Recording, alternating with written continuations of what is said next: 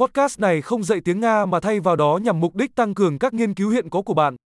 Một phần quan trọng của việc học ngôn ngữ là khiến bộ não của bạn phải tiếp thu một lượng lớn ngôn ngữ và đó là mục tiêu đơn giản của podcast này.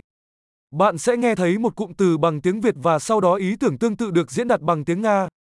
Lặp lại nó thành tiếng tốt nhất có thể. Hãy thử nó. Tôi yêu nước Nga. Я люблю русский язык. Tuyệt vời, như bạn có thể đã biết, chúng tôi sử dụng công nghệ tổng hợp giọng nói hiện đại để tạo ra âm thanh. Điều này giúp bạn có thể phát hành các tập phim mới một cách nhanh chóng và khám phá nhiều chủ đề hơn, từ thực tế, triết học đến tán tỉnh.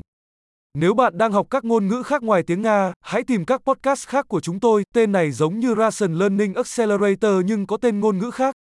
Chúc bạn học ngôn ngữ vui vẻ.